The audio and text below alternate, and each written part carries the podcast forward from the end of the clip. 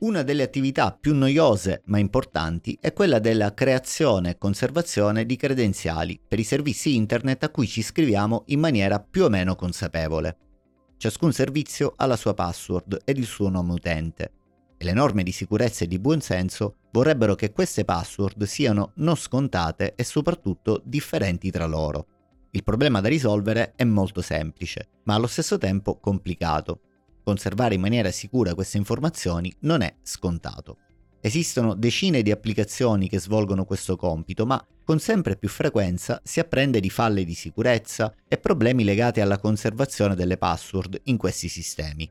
È davvero necessario affidarsi a software ed app di terze parti, soprattutto per un tema talmente delicato come quello della sicurezza?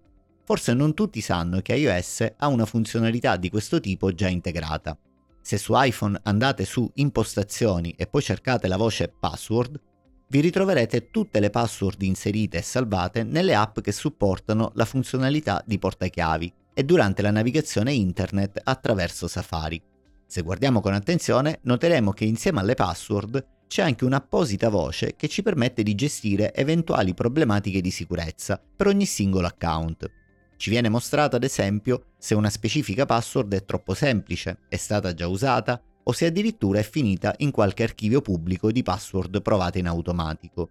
Chiaramente sarebbe molto più comodo avere un'app che ci offra direttamente quello che chiediamo, senza dover ogni volta aprire le preferenze e muoversi dentro le singole voci del menu.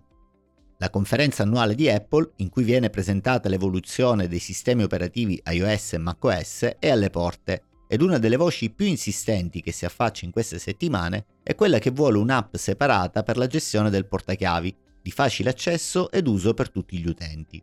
Sarebbe davvero la benvenuta in un mondo oramai completamente legato alle credenziali elettroniche.